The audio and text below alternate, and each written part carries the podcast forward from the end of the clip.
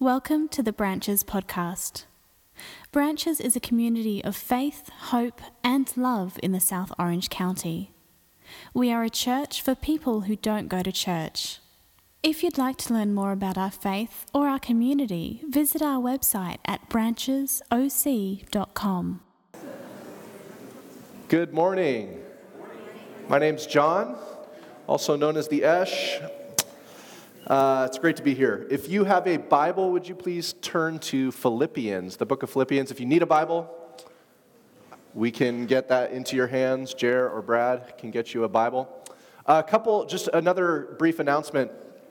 We've been talking about uh, a guy named Boogie. If you're new to branches, um, you've never been here, uh, Boogie uh, is a, nickname for a guy named Eric Rose, who he and his wife Stephanie sort of envisioned this community many years ago. And he is uh, very ill up at UCLA Medical Center. And he goes by Boogie because he used to be a, a, like a pro boogie boarder. And so he got the nickname Boogie. And then because we're not into long names, we had to go even briefer just to Boog. So he is now known as Boog. Um, which just sounds weird sometimes. If, you, if you're coming into a new community and you're like, and we just pray for bug, and it's like, what's a, what's a bug? I have no idea what a bug is. Um, I have a bug in my nose. I don't, all those sorts of things. Uh, but just two announcements about that. Uh, one, the family and the doctors are asking us to not go visit him. So if you feel this inclination to go up there and visit, please uh, restrain yourself. What we have instead, uh, Janet Landreth had a beautiful idea of creating a book and providing an opportunity for us to write him notes. And so there is paper and pens in the back on, on one of the tables, I believe. And uh, I think the back, back right. Okay, so my right. Uh, back there, there's paper and pens. And uh, Stephanie reads these uh, notes to him and these letters and the comments that you leave on the GoFundMe page. Uh, she reads all these to him, and they are of tremendous encouragement to Boog. They lift his spirits. Uh, he's got pictures of his family on the wall and verses and all sorts of things that, are, that help him keep fighting. And so your words of encouragement are very important. So uh, sometime after the service, or if you're like feel yourself nodding off during my talk, just get back there and start writing, uh, whatever you need to do. Uh, so, anyway, we're beginning a series on the book of Ephes- uh, Ephesians, Philippians, uh, that's going to center on this theme of gratitude. Gratitude. And I th- just think it's a great way to start the year with gratitude. Um, and this was, uh, for many of us in this family, an uncomfortable start to the year, I would say, uh, with a dear friend of ours uh, clinging to life. And so this was Boog's thought. Like, I want to do a series in Philippians centered on gratitude. This was his idea. And so we're following through with it. And it just feels like it fits perfectly for what we're going through. And uh, I, yeah, I think Boog has definitely got his ear turned towards the Lord. And I think without all the distractions that we generally live with, uh, when you just have to lay there with your eyes closed for most of the time, you actually have an opportunity to hear. and I, my sense is that he's hearing from God. And so, as I was reading through all of chapter one, and, and for me, these are tough messages to give because it's not like I'm coming in from the outside to give a one off message. I'm feeling all this with you guys. And uh, so, as I was reading this, I was, I was encouraged, I guess I would say, very encouraged by the words that Paul has written here. Uh, I'm not going to read all of chapter one to you this morning, though I would recommend you should read all of it. It's only about 30 verses, so uh, but this, this week and last week's sermons have been difficult in my preparation. And uh, I feel like sometimes I'm heading into like a really long train wreck, you know, of a, of a sermon, of a talk. And it's kind of like if I were sitting in the audience, I'd be like, oh, ooh, oh, that poor guy. Oh, we should just end it. You know, let's close in prayer and let's get somebody save him. Uh, but let me uh, read for you just the first six verses of Philippians. And, uh, and really, the way Paul is written here, and I'm going to talk about it, is kind of how I'm going to be talking this morning. Like, there's going to be these moments that I feel like that was really good, and then there's going to be these moments of like, I can't talk and doesn't make any sense. So, Paul and Timothy, servants of Christ Jesus, he says in, in verse 1 to all the saints in Christ Jesus who are in Philippi, with the bishops and deacons, grace to you and peace from God our Father and the Lord Jesus Christ. I thank my God every time I remember you, constantly praying with joy in every one of my prayers for all of you, because of your sharing in the gospel from the first day until now. I'm confident of this that the one who began a good work among you will bring it to completion by the day of Jesus Christ. Now, those are some beautiful words. And Paul's writing this letter from prison, okay? This is one of what they call the prison epistles, one of the letters from prison that Paul is writing. And Paul is in chains. He's likely chained to a Praetorian guard, so he's 24 hours a day chained to some like empire serving guard. These are like mean, ruthless people and Paul's chained to them. And, and what we find out is probably one by one, these people are realizing I'm chained to like the most persuasive evangelist that has ever walked this earth. you know, like Paul was a tremendous leader and influence in the church in the early, in the early days, and these guys are chained to them. It doesn't matter how hard, and he's faced everything. So I, I just often wonder what those conversations were like, you know, being chained to Paul. Um, but he's writing this from prison, and it's not like comfy prison. You know, this is, these are terrible places to be. And he's writing to this church in Philippi that he has a, a dear love for because they they've been sending him some support. Basically, like they're providing his meals for him, they're getting clothes to him. They're, you don't get all these things just from the state. You know, it, it, they have to be provided from friends from without. So, uh, and what we're finding out is that this is likely towards the end of his journeys. Paul traveled all over uh, the ancient Near East and Europe uh, trying to tell people about Jesus, this good news. And it's likely towards the end of his journey. And he's facing execution. He's an enemy of the state, uh, is what Paul is. In Paul's day, the Roman Empire was this huge military superpower. And they would march into your city and proclaim, Caesar is Lord is what they would say. And if you disagreed, they had this way of changing your mind called crucifixion, which is this very brutal, prolonged form of execution. They had mastered how do we keep someone alive for such a long time and in so much pain, but not actually kill them right away. Uh, so Paul is chained to this guard. He couldn't go to the bathroom in privacy, he couldn't do anything.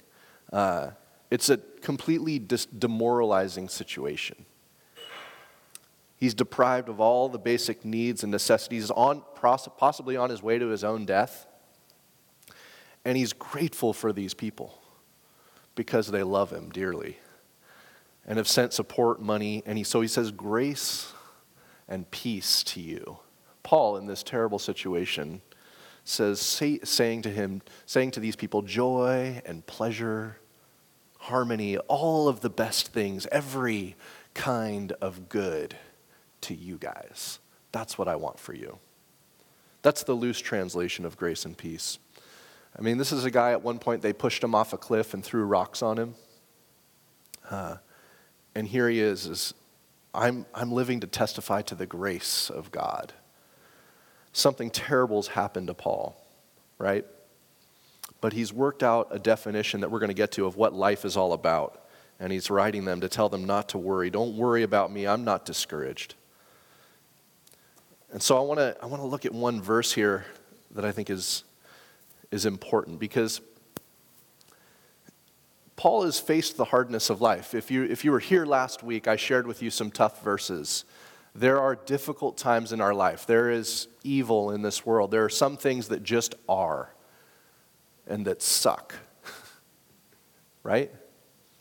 And at the beginning of uh, 2 Corinthians, Paul, kicking off that letter in, in verse 8, he talks about, I don't want you to be uninformed, my brothers and sisters, about the hardships we faced in Asia.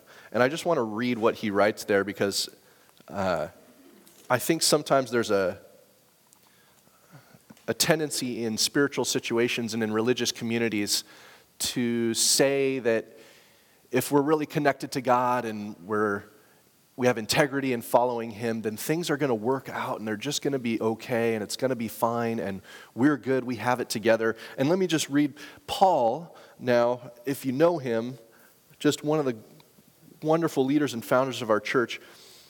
He just says, oh, We don't want you to be unaware of the affliction we experienced in Asia. And here's how my, my uh, translation reads it For we were so utterly unbearably crushed that we despaired of life itself. Indeed, we felt that we had received the sentence of death.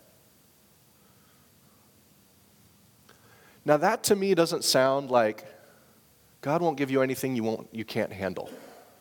Those are the things that I hear sometimes of these sort of trite Christian sayings, and like, you just need to sing more worship songs and you know, have a good outlook. And I'm thinking, well, Paul says here, I, we just kind of wanted to give up. We were ready to be done. Like, just take me now. This is too much. Uh, and yet, I mean, he's so discouraged. So, yet he writes, because he's in prison and his church is probably going, what, you know, back in Philippi, the church that he had kind of sort of started is probably going, man, this, this is terrible. What do we do now? Like, our our elder brother is in, in prison, he's facing crucifixion. This is not going well for us. And he writes to them because he's concerned. I don't want you guys to be discouraged. I'm not discouraged, at least at this point in, his pa- in the passage. it doesn't mean he hasn't been discouraged. But read verse 12 with me. I want you to know, beloved, that what has happened to me has actually helped to spread the gospel so that it has become known throughout the whole imperial guard. A little, little nod right there to these guys that have been chained to Paul. the whole imperial guard and to everyone else that my imprisonment is for Christ. And most of the brothers and sisters, having been made confident in the Lord by my imprisonment, dare to speak the word with greater boldness and without fear. And I was just, as I think about like where our brother is, Eric Boogie Rose, in this hospital, I think these are the words that I think he's saying, I want you to hear this. Yes, it's dark and it's evil and it's tough and it sucks. And I cannot bear it. And Steph cannot bear it. It is unbearable. I am crushed. And I saw him, and he is crushed. And yet, he says, this, this actually can be redeemed. And Steph has been writing just some of the most amazing posts. Uh, if you, if you want to hear someone that is sort of unmediated experiences with God right now, read some of Steph's writings in the GoFundMe page. And I just want to read what she wrote, and this is from a little while back. Uh, these are her words, uh, recalling what Boog said. She says, What is happening to this amazing man who has loved God with all his heart most of his life is so challenging for me. And I think it's challenging for us too. Would you agree? However, within the first hour of his tubes being removed, this is what he said If only one more person comes to faith in Jesus through this, it's all worth it. And then she writes, God will be glorified in all things. Excuse my emotion. But unbelievable. Is it not fitting that we're reading these words of Paul in this time, in this season, and the, almost the same things are being written by our brother and sister. I think is just beautiful. Now,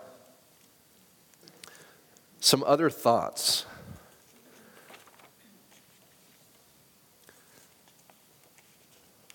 We'll just read a little further.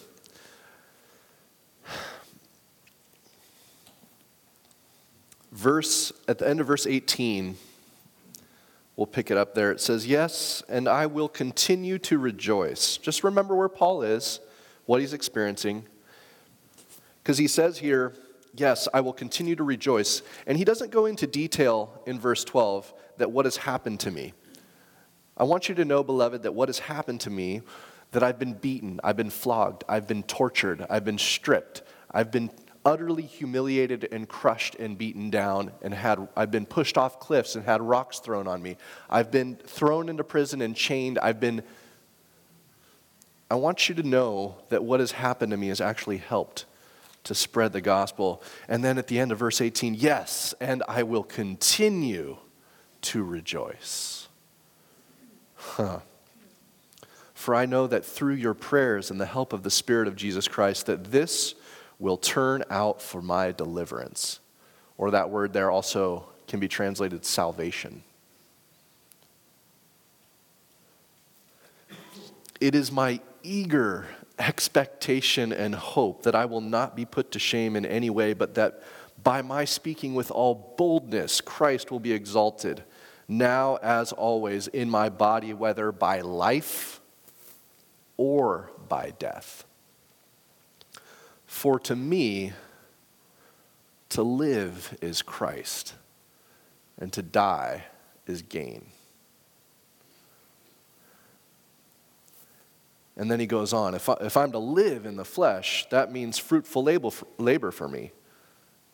And I don't know which I prefer. I do not know. I am hard pressed between the two. My desire is to, part, to depart and be with Christ. That sounds pretty good.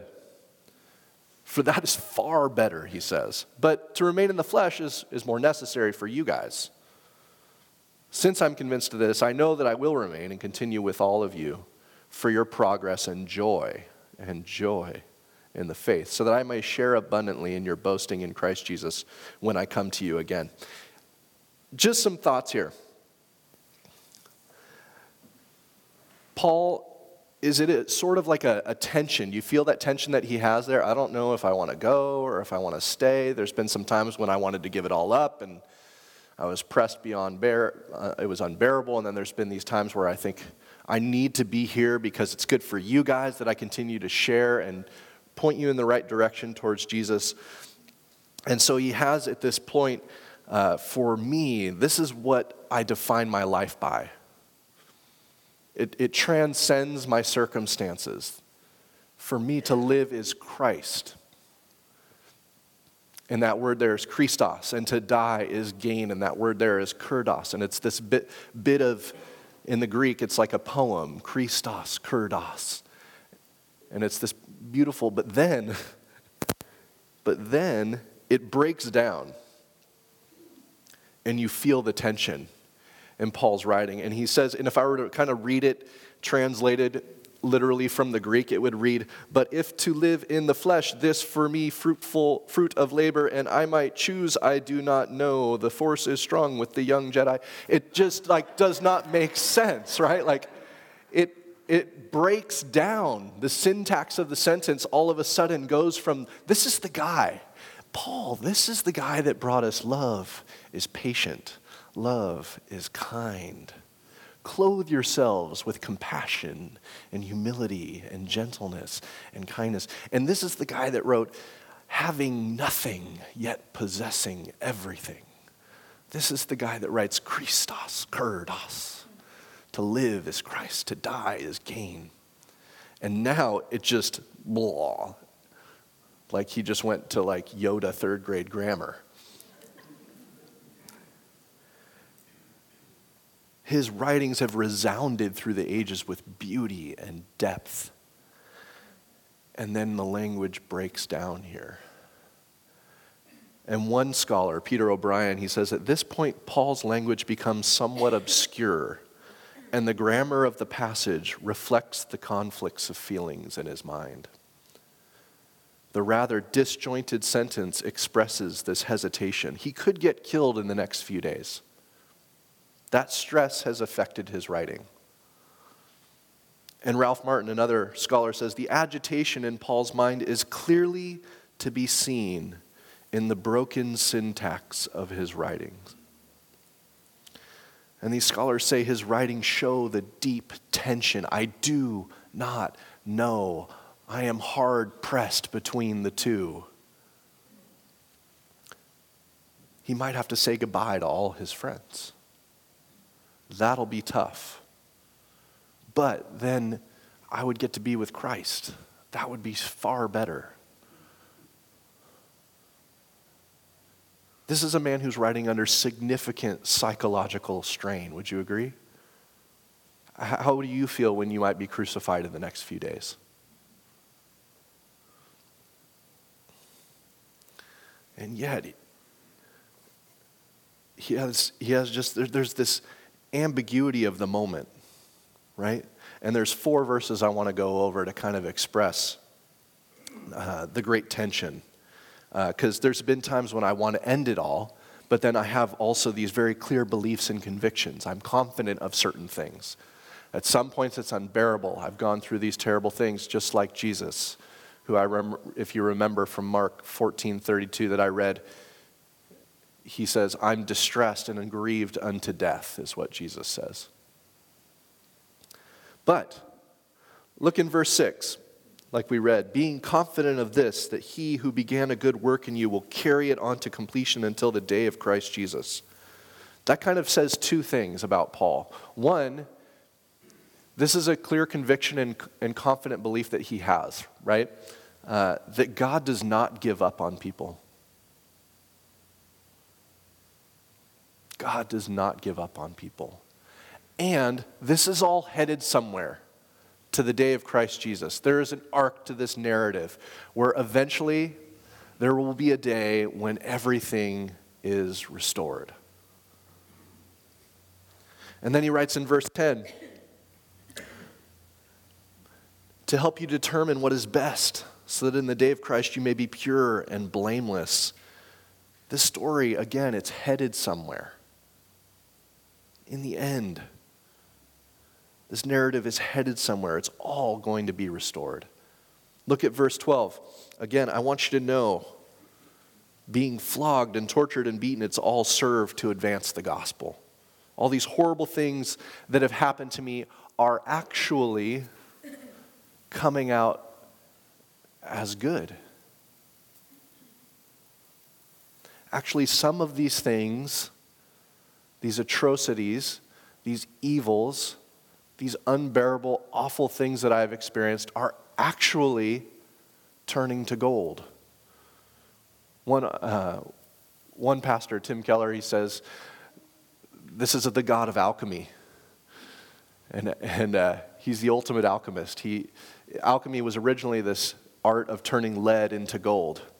How do we get to turn this, what they believed in these ancient ages, this useless substance of lead into something beautiful and refined.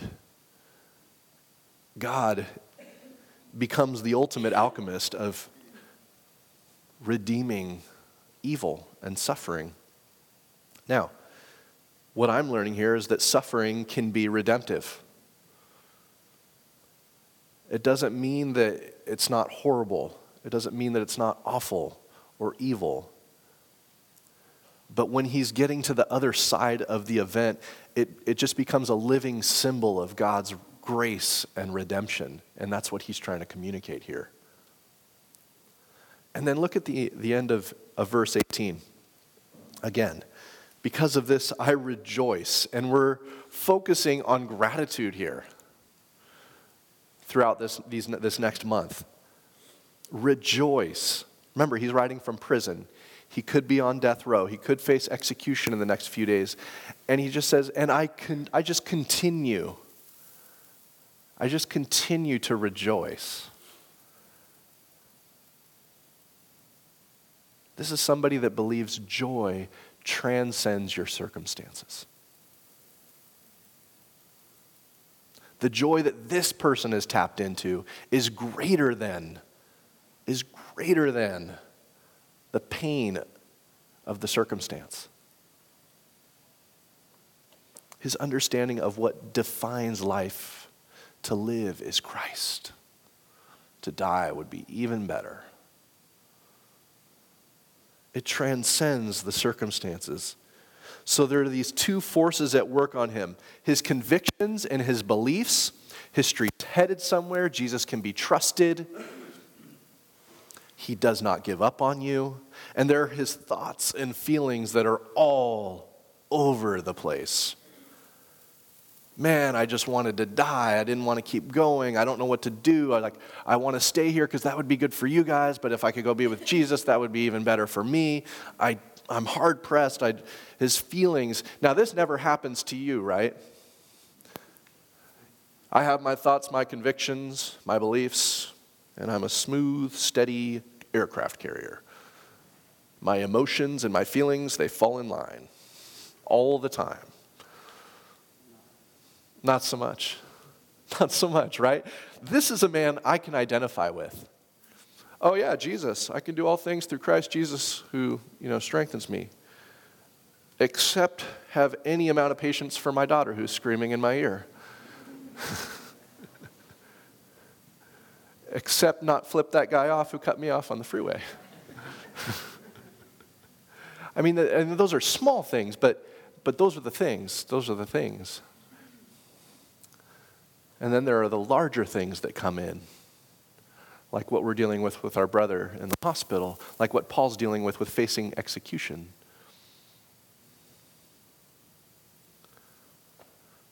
I don't know what to choose. And there's this misnomer, this lie that the closer you are to God, the more Jesus follower you are, the, the less suffering that you might experience, or the more your life will just make sense and fit together perfectly. Not so much, right? We learn that from Jesus himself. My soul is overwhelmed to the point of death, is what Jesus says. But Paul is kind of saying through this two different things. Look, it doesn't matter to me whether I live or die, I'm not in despair. I have this definition of life that enables me to transcend my circumstances. So I, I suppose, how, how are you defining your life is a great question. For Paul, it was all hanging on for me to live is Christ. You have convictions and beliefs, and then you've got your emotions and your feelings, and they're at odds at times. I want to just close with a story. Uh, in 1979, a man named Mehmet Ali Agca, does anybody know that name? He uh, made an, an attempt to assassinate the Pope, Pope John Paul II. And uh, I have a picture. Uh, he got really close, so you can see his hand with the gun. This is pre Pope Mobile. Um, he got to a point blank range and fired and shot the Pope. And he took two in, in the gut, two in the intestines. He shot, fired off four shots before he was taken down. Um, now, how do you feel when someone shoots you point blank? I've never been shot point blank, but I'm a, I would have certain feelings towards the person firing a gun at me from, oh, looks like about this far. The Pope has certain convictions and beliefs, would you agree? and yet, there are also the emotions and feelings that come with facing someone who has shot you in an attempt to take your life. That you don't even know this person. This guy was hired, paid to do this. What does the Pope do? the Pope, when he is well enough, he goes to the man who is in prison and he forgives him. There's a picture here, if we can find the second picture, of this is the Pope shaking his would be assassin's hand in prison. And he prays for him and over him, and at the end, they hug. And this guy ends up kissing the Pope's ring. I don't know, I'm not super into the Catholic whole thing. I don't, that's not my background, so I don't know all of what that entails. But he shows deference to the Pope. Now, again, there are times when, and I would argue this for Paul, our beliefs and our convictions trump our feelings and emotions. And this is one of those times for Paul, for, for John Paul, Pope John Paul II, where his beliefs and convictions trumped his feelings and emotions to be able to walk up to this man and forgive him and hug him. And for Paul to say, this is actually working out in our favor. this is turning into good for us. And I think Boog, lying in that bed, is, is, is trying to communicate, even just by saying, This is what we're going to go through. This is actually good. And we should rejoice that Christ is being preached and that the gospel is going out. I mean, just look at all the people that are being brought together in the name of Jesus because of his affliction. His suffering is redemptive. And so we rejoice. Amen. We rejoice. And I think that's a little of what Max was saying when he was up here was yeah, this has been a hellacious start to the year, but, and yet we rejoice, and I will continue to rejoice because Christ is being preached and the gospel is going forth with more boldness, right?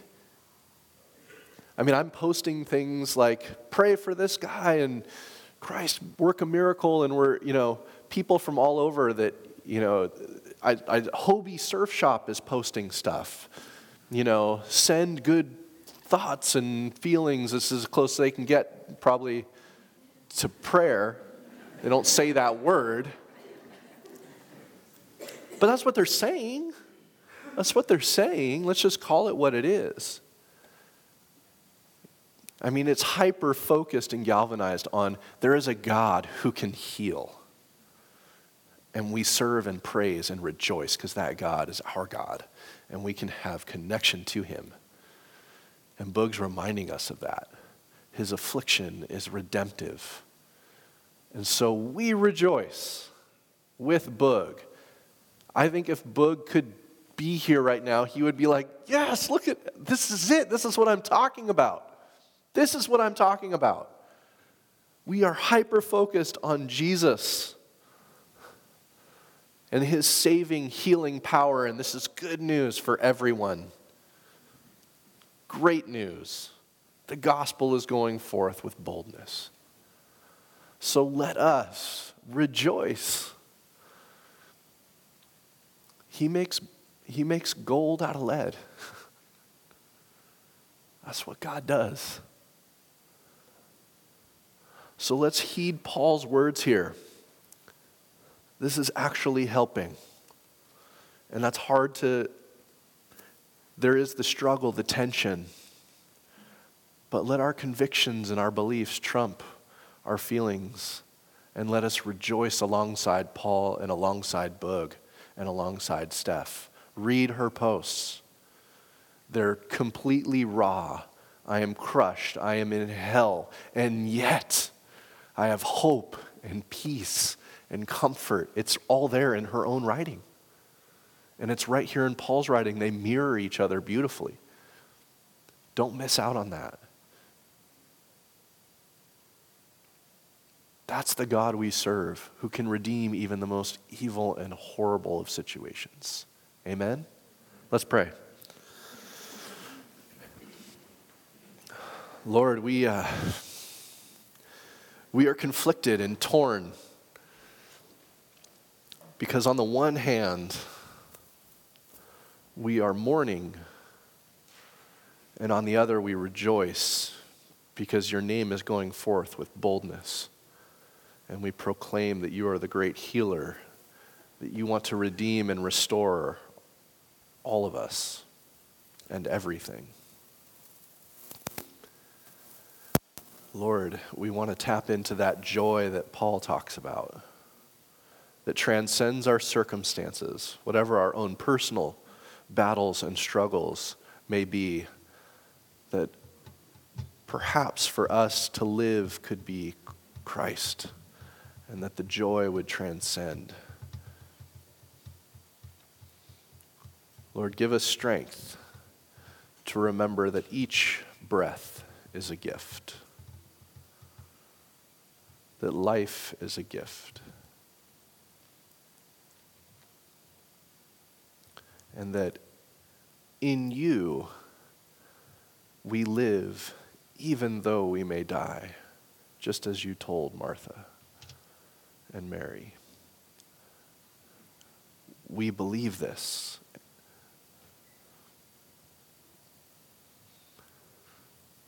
And we praise you, Jesus. In your name, amen.